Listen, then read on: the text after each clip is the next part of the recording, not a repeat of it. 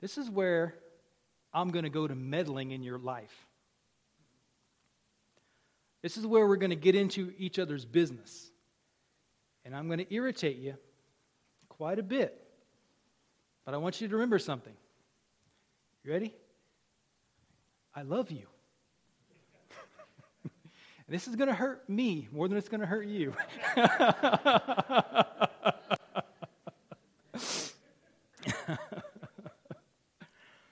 so, if you're a Christian, that means that you have two natures within you. You have an old nature and you have a new nature. And these two natures inside of you are at conflict with each other.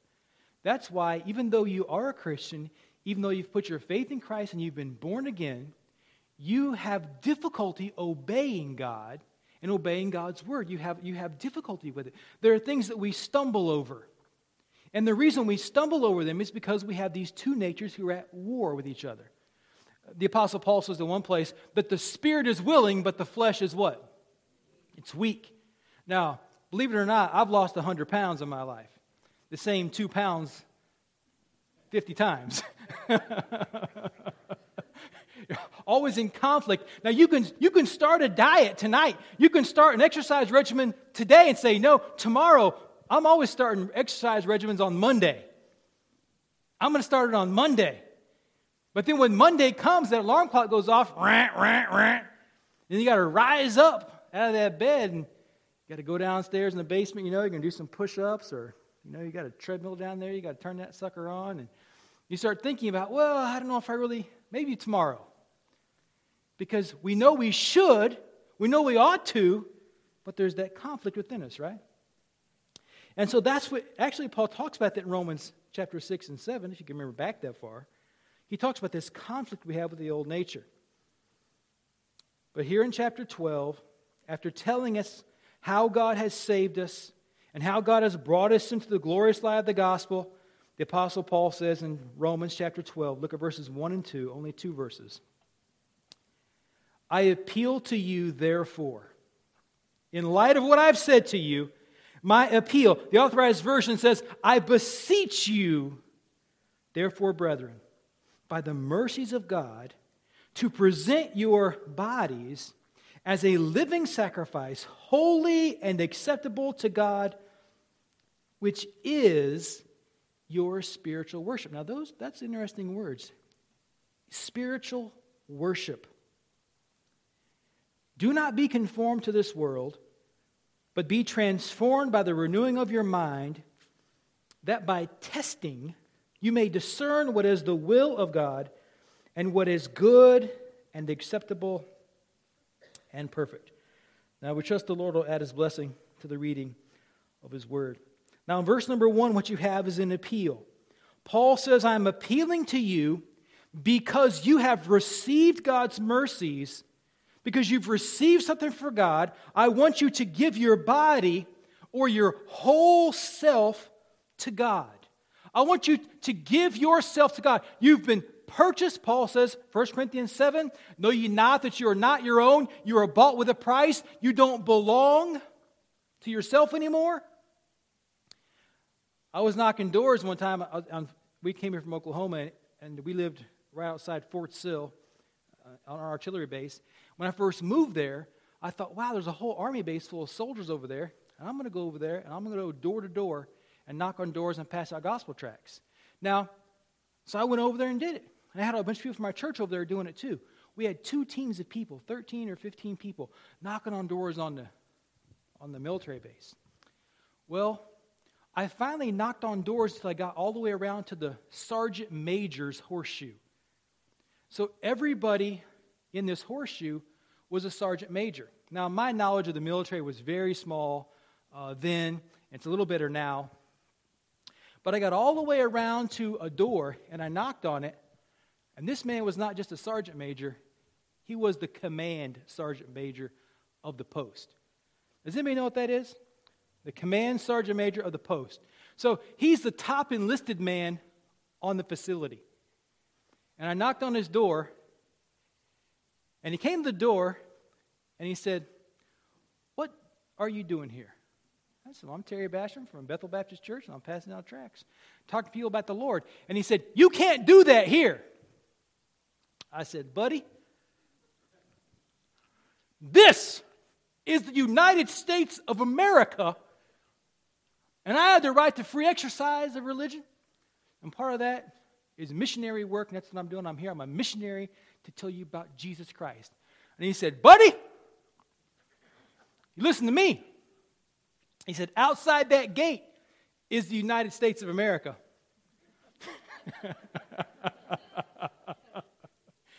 inside this, inside those gates is the United States Army. And uh, wasn't long till I was leaving. but he saved me from getting arrested because the uh, military police pulled up right after that. And so it was a, I dodged disaster. But I came to know soldiers and Marines. And when you're in the military, you don't really belong to yourself anymore. You belong to the United States government. You're a soldier. And the Apostle Paul, he uses this terminology when he talks to Timothy. He reminds Timothy that you're a soldier. You belong to Christ. You're in, you're in his service now. Now, as part of this service, as in this relationship we have, the Apostle Paul says, You don't belong to yourself. You belong to Christ. You've been bought with a price. So Paul says, I appeal to you, therefore, brothers. Now, this word means he's talking to Christians. So if you're here today and you're not a Christian, you're off the hook with this sermon. But if you're not a Christian, you're on another hook.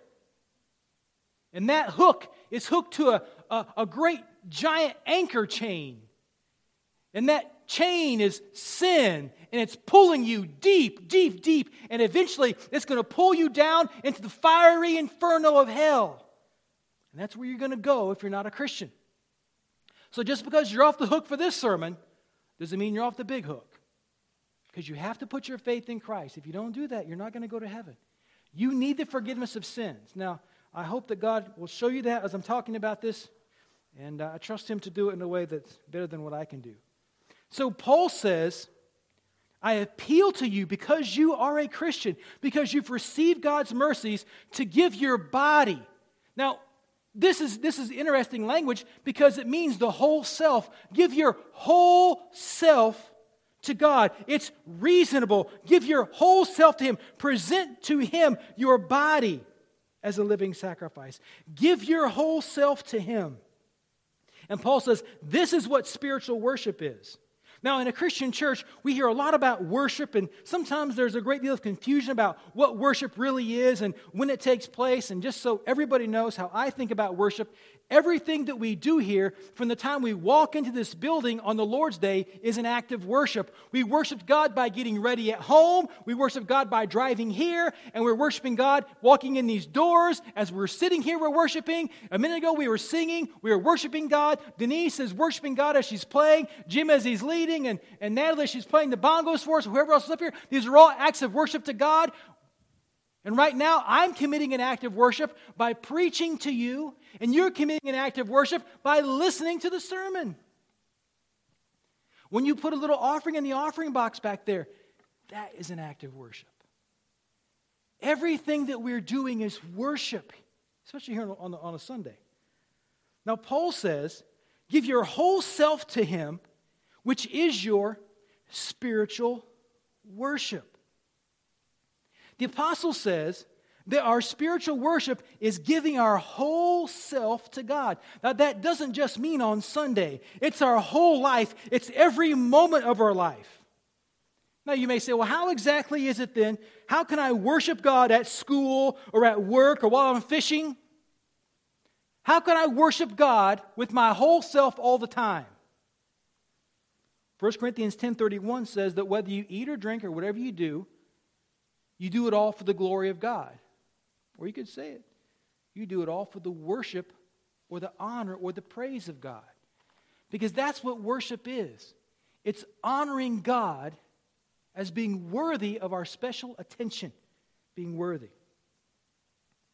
So, whatever you're doing in your life, you do it for the glory of God or for the honor of God. Now, that means that when you get up tomorrow morning and you get ready to go to work, you need to think about going to work as an act of worship. I'm going to go down there and work at my job in such a way that it glorifies and honors God. That means I'm not going to slough off, slough off, goof off. I'm going to do my best at my job. I'm going to, I'm going to, you know, not take extra long coffee breaks. It's so easy to do, though, isn't it? I'm not, I'm not going to cheat my employer. I'm not going to rip him off. Or if you go to school tomorrow, I'm going to go down there, I'm going to go to school, not because I like it or love it, but just for the glory of God. Amen? just so I can please the Lord, because my whole life belongs to Him. Everything that I have, everything that I am belongs to Him. And whatever I do, if I'm eating or drinking, I should do it all to the glory of God. And my friends, I've been a Christian since I was 15 years old, and there are a lot of things you, you, can, you can actually live your whole life to the glory of God.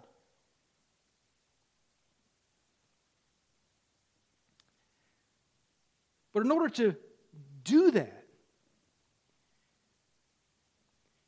You have to live your life in a way that actually does glorify God. You see? You got to be honest.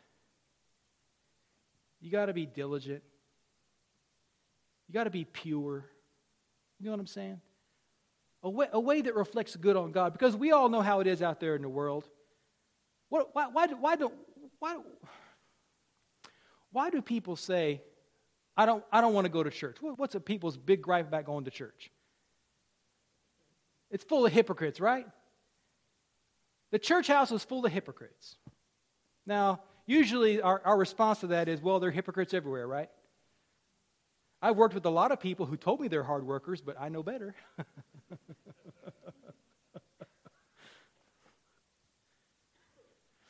so,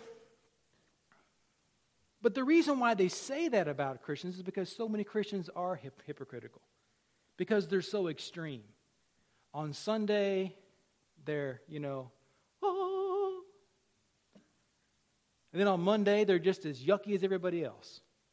It'd be better if they were just consistently yucky. We have to, we, have to be consistent. Put our, our Christianity in shoe leather and live it out. To be Christians wherever we are. To live a life that's devoted to God. We have to, we have to remember those things.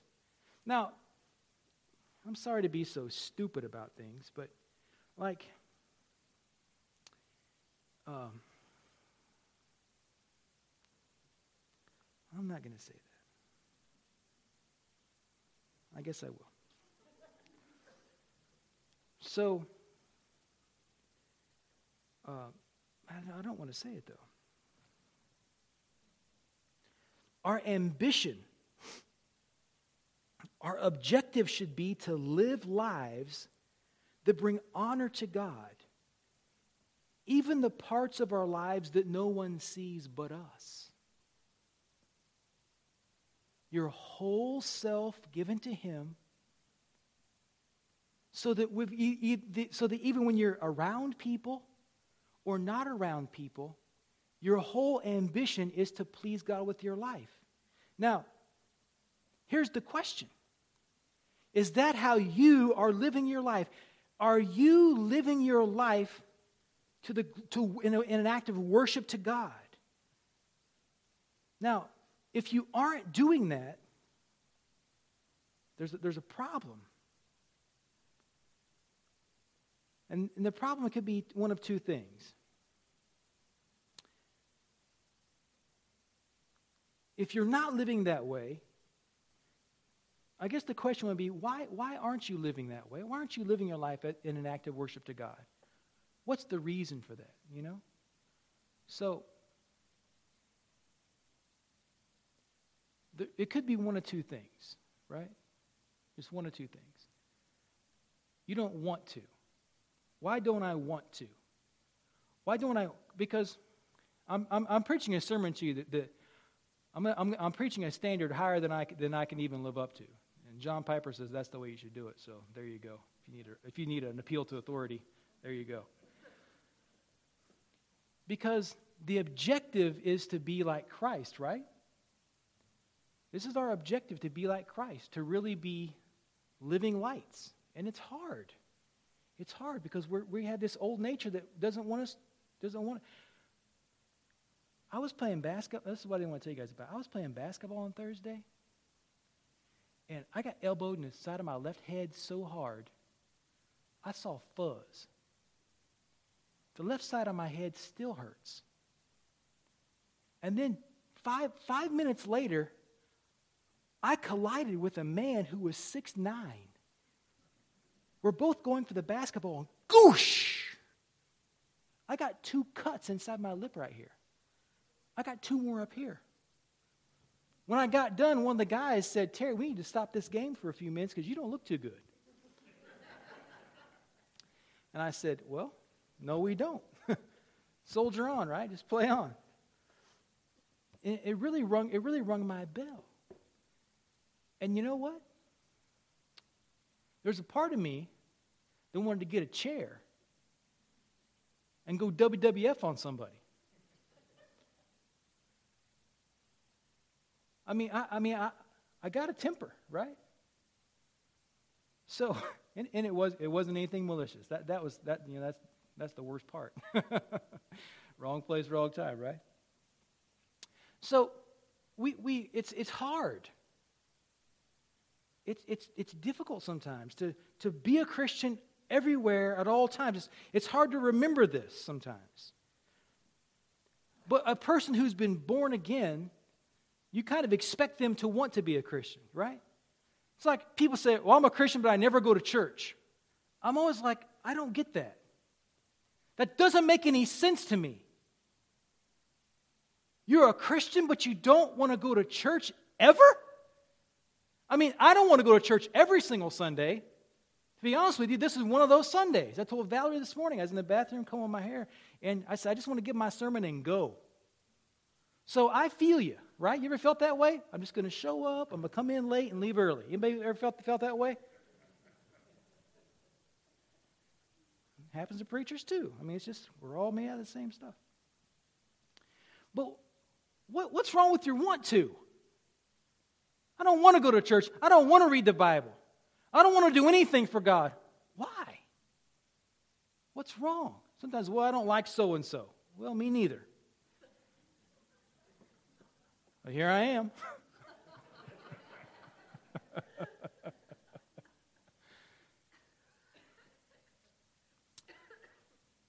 now, what, what's wrong with us? So it could be two things. One, it could be we're not really Christians at all. That would, that would explain it all, wouldn't it? You know, you ever, you ever, you ever try to put a, a, a nut on a bolt? I remember the first time that me and my dad took the rear tandems off a school bus. What, what do you find about the threads on the rear of a school bus or a truck? What do you find that about them? Those inner ones are left handed. If you're, I mean, my left handed threads? What a wicked thing. Have you ever tried to do that? To tighten? Lefty tighty? it just, it's hard. You gotta, you gotta go to your left hand almost. You know, the reason why that you may not like Christianity at all is maybe because you're not a Christian at all. Maybe we're trying to put a right-handed bolt on left-handed, left, right-handed nut, right? You know, on left-handed threads. Maybe that's the problem. And, may, and maybe you need to really embrace that fact about yourself. Right? I'm not a Christian. Now, if you embrace that fact and say, you know, I'm not a Christian, well, well that, that means a couple things. It means, one, you're not going to go to heaven when you die.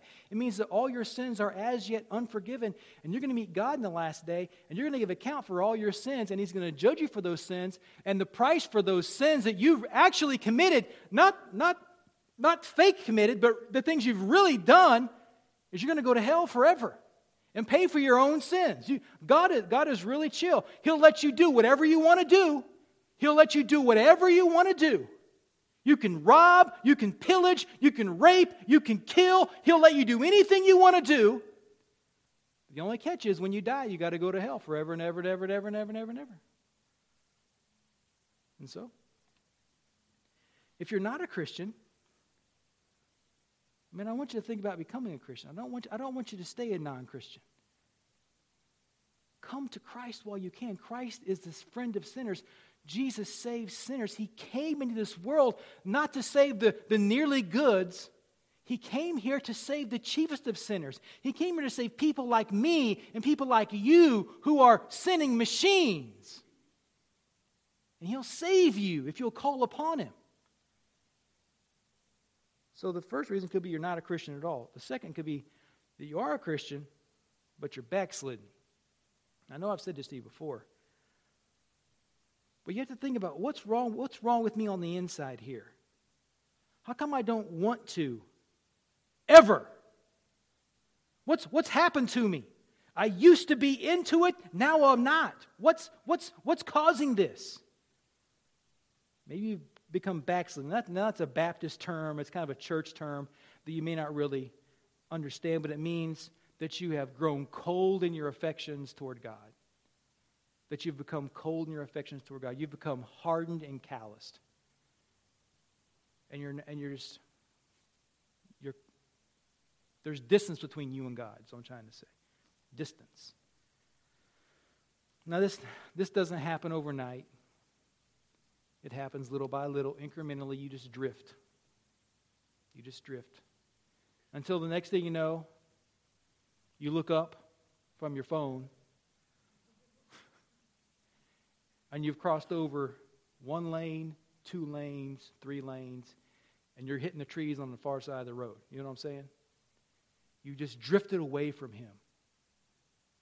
Little by little, I've, I've found myself in this, uh, in this very situation. Now, preachers usually can't stay backslidden more than four or five days at a time because we got to give sermons. And sermons kind of always remind you hey, you got to straighten your act up, right? You can drift. And you can drift, and you, before you realize it, you've gotten so far away, you might even think you're lost. You might even think that you're not really a Christian. So it's either one of those two things. The reason you don't want to give your whole self to God as your reasonable worship, as your spiritual worship, the reason why you don't want to give your whole self to Him could be because you're not a Christian or because you're backslidden. Now, I don't know the answer to that for you, only you know. But those are the two causes, those are the two reasons. Now, and I guess, I guess I could add a third. I don't have it in my notes, but I guess I'll add a third. It could be that you're really hurting. Really hurting. Because there are some things in this life that can really hurt you, aren't there? There are some disappointments that can come into your life that can really wreck you. Because we all have hopes and dreams. And the Bible says in Proverbs, hope deferred makes the heart sick. Hope deferred. What if we all wake up tomorrow and they say, oh, we decided to cancel deer season? You know what I'm saying?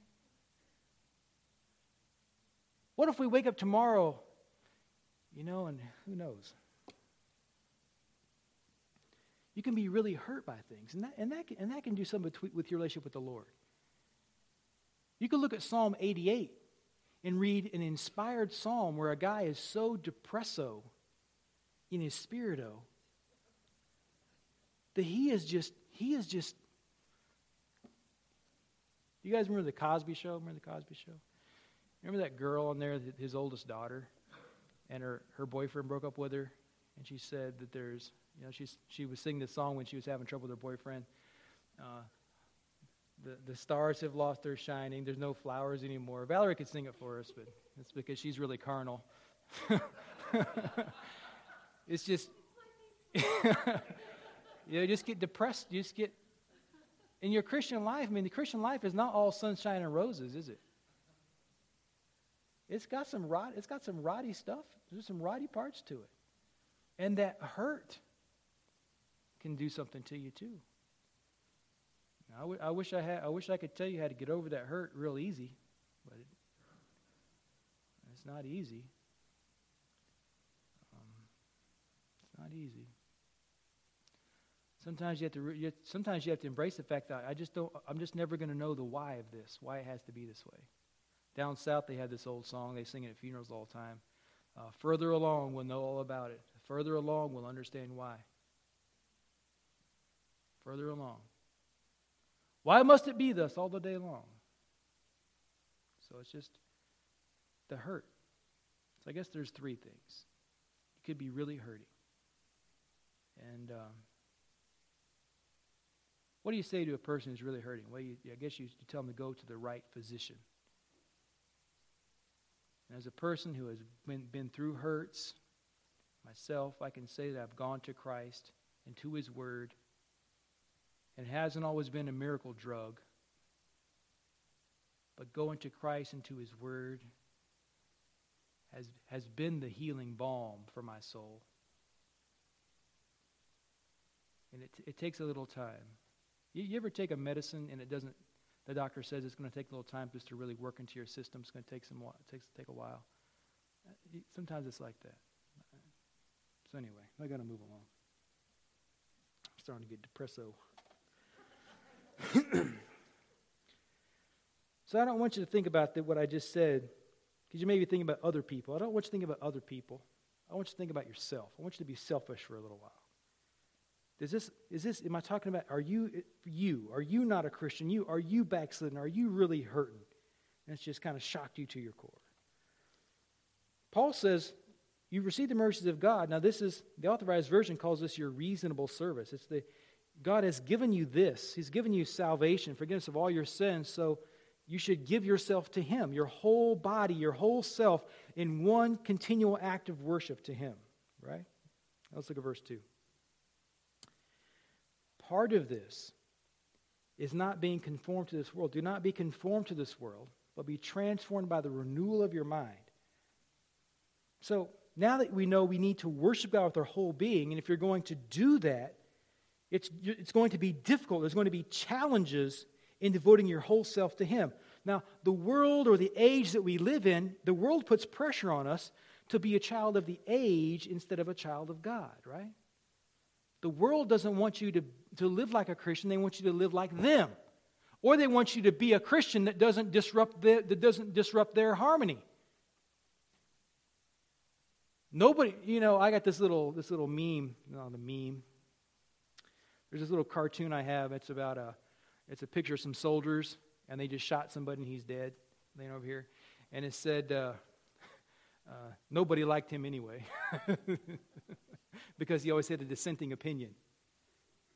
I mean, sometimes Christians, that's what we are to the world. The world, man, they're, they're happy as a pig in slop on their way to hell. And Christians come along and say, hey, and disrupts them and it irritates them. So the, the, the world and the age we live in doesn't want us to be like Christ, doesn't want us to worship Christ. They want us to be like them. And so the apostle says, don't be conformed to this age. We're supposed to be transformed, not conformed. And the world puts pressure on us. And the, I say not just the world, but the age, the times that we live in, put pressure on us. They want us to conform to the philosophies of this age. And, and these pressures are intense, man, they're heavy. The pressure sometimes can come from our, our friends. When I was a teenager, they always talked about peer pressure, you know. Teenagers, are, they, they succumb to peer pressure all the time. But it's not just kids, is it? Peer pressure, it never stops. It never stops. Never stops. Sometimes it comes from our friends. Sometimes it comes from our family. Sometimes it's in big waves or small waves. But the, the, the pressure to conform to this age, it never stops coming. Even our Christian friends will try to get us to conform to their point of view because everybody has an agenda. everybody has something they want. And everybody's always, just the pressure can be unrelenting. But the apostle says instead of being conformed, we should be transformed. Now, these are interesting, interesting words. The word transform here, it's a, it's a Greek word, it's, it's, it's a, from, from which we get the word metamorphosis. And the best illustration of the, of the difference between the two is the Apostle Paul on the road to Damascus. He's on his way to Damascus, a hater of Christians. He meets Jesus on the road to Damascus, and then he is a Christian. And he's transformed, he becomes a new person. He was transformed. Now, the apostle says here we, we should be transformed by the renewal of what? By the renewal of your mind. So, how do we do this? Well, it starts with the new birth. That's why you think that, that's why Christians are concerned about things that non Christians aren't, because they're, they've been born again. They're new on the inside. They have new information. They have a new mind. They have a new person living inside them. So the new birth starts this off. And then you and I, we have this mind, keep renewing our mind, keep making it new, renovating it, you could say. And as Christians, we have to keep on renewing our mind through the Spirit. And that's ongoing because the Holy Spirit is with us as Christians.